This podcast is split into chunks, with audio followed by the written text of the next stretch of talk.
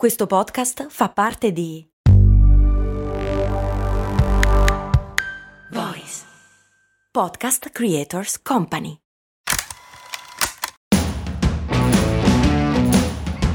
Bentornati miei cari amici di Brandy, io sono Max Corona e oggi vi do il benvenuto nel nostro piccolo angolo in cui andiamo a parlare di sostenibilità. Nelle scorse settimane con l'aiuto di ACE abbiamo parlato di come capire se un prodotto è davvero sostenibile e di come evitare che la sostenibilità rischi di essere un tema interessante solo per le popolazioni che hanno un determinato livello di benessere. Due episodi che trattano ovviamente degli argomenti molto complessi, ma che toccano noi come individui molto da vicino. Se ve li foste persi li trovate entrambi nella descrizione di questa puntata.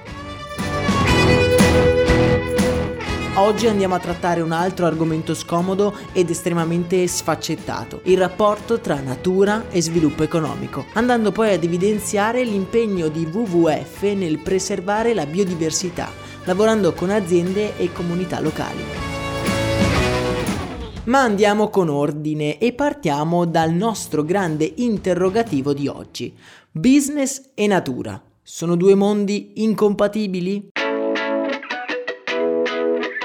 Quando parliamo di natura intendiamo la biodiversità, ovvero la coesistenza in uno stesso ecosistema di diverse specie animali e vegetali, che creano un equilibrio grazie alle loro reciproche relazioni e interazioni. Da secoli, se non da millenni, l'essere umano ha una concezione piramidale e antropocentrica della natura. Mi spiego meglio, una piramide alla cui base ci sono le piante, un po' sopra ci sono gli animali e al cui vertice regna incontrastato l'uomo, l'essere intelligente che domina e sfrutta gli elementi a proprio piacimento. La natura è quindi al nostro servizio. Per secoli avere successo nel business è stata la traduzione di uno sfruttamento delle risorse ambientali. Il successo economico come traduzione di un uso smisurato di quello che l'ambiente ci offriva. Miniere, foreste, pozzi petroliferi, ma anche fiumi e terre da coltivare. Questa mentalità sopravvive ancora oggi purtroppo. Se infatti io vi chiedessi, le grandi aziende hanno o meno un grande impatto sulla biodiversità? Sono sicuro che a molti di voi a questa domanda risponderebbero in maniera affermativa. Oggi, insieme agli amici di ACE, European Institute of Innovation for Sustainability, andremo proprio a rispondere a questa domanda. L'economia e la natura sono sempre incompatibili? Lo sviluppo dell'una va sempre a discapito dell'altra? Per rispondere a questa domanda lasciate che disegni nelle vostre menti una piccola scena. Partiamo da questo rumore. Lo sentite? Sono insetti. Sono delle api. Ci troviamo nella campagna tedesca poco lontano da Berlino in una foresta dove un apicoltore di nome Carl passa le sue giornate curando le sue piccole amiche, api dalle quali ottiene del delizioso miele, che vende poi nei mercati vicini e nel suo piccolo e-commerce del quale va molto fiero. Vive una vita calma e dettata dai ritmi della natura. Si sveglia all'alba e rincasa al tramonto, in una pace assoluta, lontana dal traffico e dalle città, in un silenzio rotto solo da questo suono. Il ronzio delle sue api. Purtroppo questa calma non è destinata a durare per sempre. Non molto lontano da dove vive il nostro protagonista, uomini in giacca e cravatta stanno facendo dei sopralluoghi. Sono degli emissari di un noto brand di auto elettriche che tra pochi mesi costruirà proprio in quella regione un grande stabilimento per la produzione dei propri veicoli. Nel progetto il brand vuole utilizzare la foresta circostante alla fabbrica per produrre batterie per i suoi veicoli. Ovviamente questo comporterebbe la perdita di molte specie animali e vegetali e anche il nostro povero Carl sarebbe costretto a spostarsi o a terminare la sua attività di apicoltore. Ovviamente sarebbe risarcito dall'azienda, ma quel suono, il ronzio che riempiva le sue orecchie, da un giorno all'altro si trasforma in un assordante silenzio.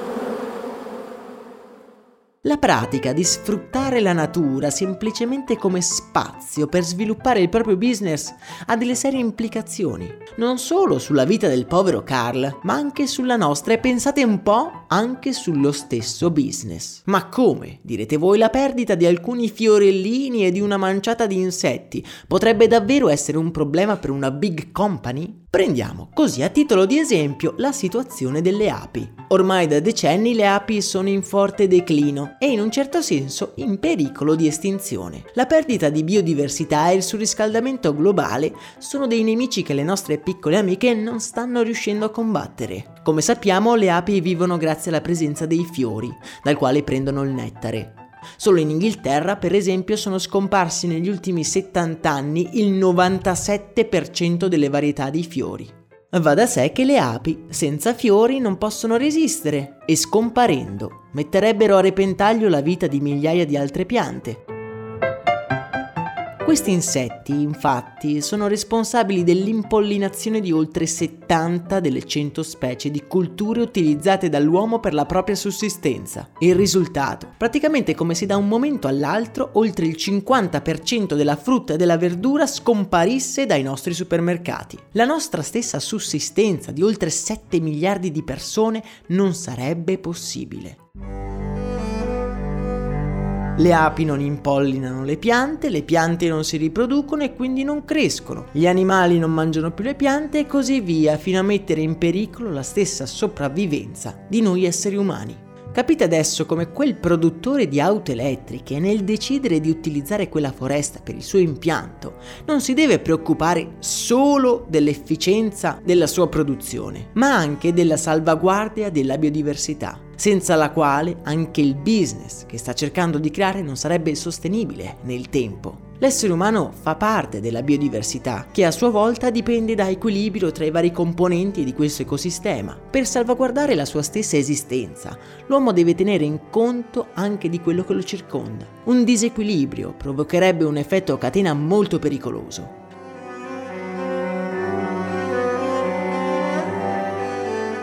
Quindi il nemico è rappresentato solo dalle grandi multinazionali? Beh, come avrete capito, assolutamente no. La produzione, lo sviluppo economico, l'attività imprenditoriale sono parte del nostro essere. È impossibile pensare ad una società senza questi tratti distintivi. Però il rapporto che c'è tra natura e business dovrebbe essere modificato, dalla completa sudditanza odierna ad ideale collaborazione Ci sono migliaia di esempi di come la natura abbia ispirato la creazione di nuovi business. Nel 1948 uno scienziato ha notato che delle bacche rimanevano impigliate nel pelo del proprio cane. Da questa osservazione è nato il velcro, e da questo prodotto un business fiorente. Oppure un altro esempio, studiando il comportamento degli stormi di uccelli si è creato un algoritmo per predire l'andamento dei mercati azionari. Come dicevamo, negli anni si è sempre più diffusa la concezione di natura come risorsa da sfruttare, piuttosto che come ambiente da preservare. Le deforestazioni, l'abuso del petrolio sono tutti eccessi che vanno ad alterare un delicato equilibrio, un ecosistema in cui noi con le nostre aziende non abbiamo una posizione privilegiata, siamo molto semplicemente solo una parte di esso. Per fortuna, dall'inizio di questo secolo in poi la percezione sta cambiando velocemente. Sempre più business hanno capito che per creare qualcosa di veramente durevole, la loro strategia deve per forza passare dal preservare la biodiversità. È un po' come se l'ambiente fosse l'edificio dove abitiamo. Lo utilizziamo per vivere e per lavorare, ma ce ne dobbiamo prendere anche cura se non vogliamo che crolli. Pensate alla natura non come un insieme di risorse da sfruttare, ma come un alleato da preservare e da cui prendere ispirazioni. Non è però ovviamente molto facile. Capire tutte le implicazioni delle azioni di un brand sugli ecosistemi, cui entra in contatto, è un lavoro che richiede molte capacità di analisi. Per venire incontro a questa esigenza, nelle aziende si è venuta a creare la figura del manager della biodiversità, ovvero quella figura specializzata che analizza le strategie aziendali tenendo conto anche dell'equilibrio dell'ecosistema in cui va ad operare. Insieme a una delle associazioni simbolo dell'attivismo di questi temi, il WWF Italia, i nostri accompagnatori di ACE hanno realizzato un corso proprio con questo intento. Formare professionisti in grado di comprendere, anche da un punto di vista manageriale, l'inestimabile valore della natura che ci circonda riconoscere poi le potenzialità economiche del patrimonio naturale e capire come risolvere i problemi che lo riguardano.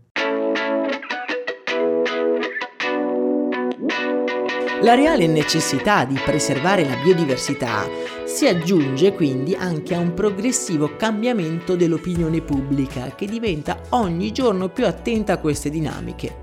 Che sia mosso da un punto di vista di immagine oppure di necessità, sempre più aziende si stanno indirizzando verso un'analisi più accurata del proprio impatto sull'ecosistema. Come ci ricordano i nostri amici di ACE, la sostenibilità non è una scelta etica o morale, ma è l'unica cosa da fare. E questo vale sia per un singolo individuo, ma anche per un business. Dobbiamo toglierci dalla testa la concezione di essere dei supereroi sovrannaturali.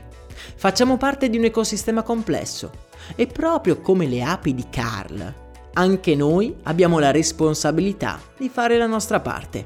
Il business non è quindi per definizione il nemico della natura. Dobbiamo solo cambiare approccio con il quale ci relazioniamo con la biodiversità. Difenderla non è solo un atto etico o morale, come dicevamo, ma necessario anche per la longevità del business stesso. In descrizione vi lascio il link del Certificate Program realizzato da ACE in collaborazione con WWF eh, riguardo al manager della biodiversità e vi lascio anche il link per entrare nel canale Telegram dove sarà possibile ampliare questo episodio con il vostro prezioso commento. Ringrazio ACE per avermi dato lo spunto eh, per parlare di questo interessantissimo argomento e per aver supportato la realizzazione di questo episodio. Per oggi è davvero tutto. Io vi do appuntamento a domani nella speranza che possiate avere una giornata davvero immersi nella natura perché vi rigenera. Io vi abbraccio forte. Un saluto da Max Corona.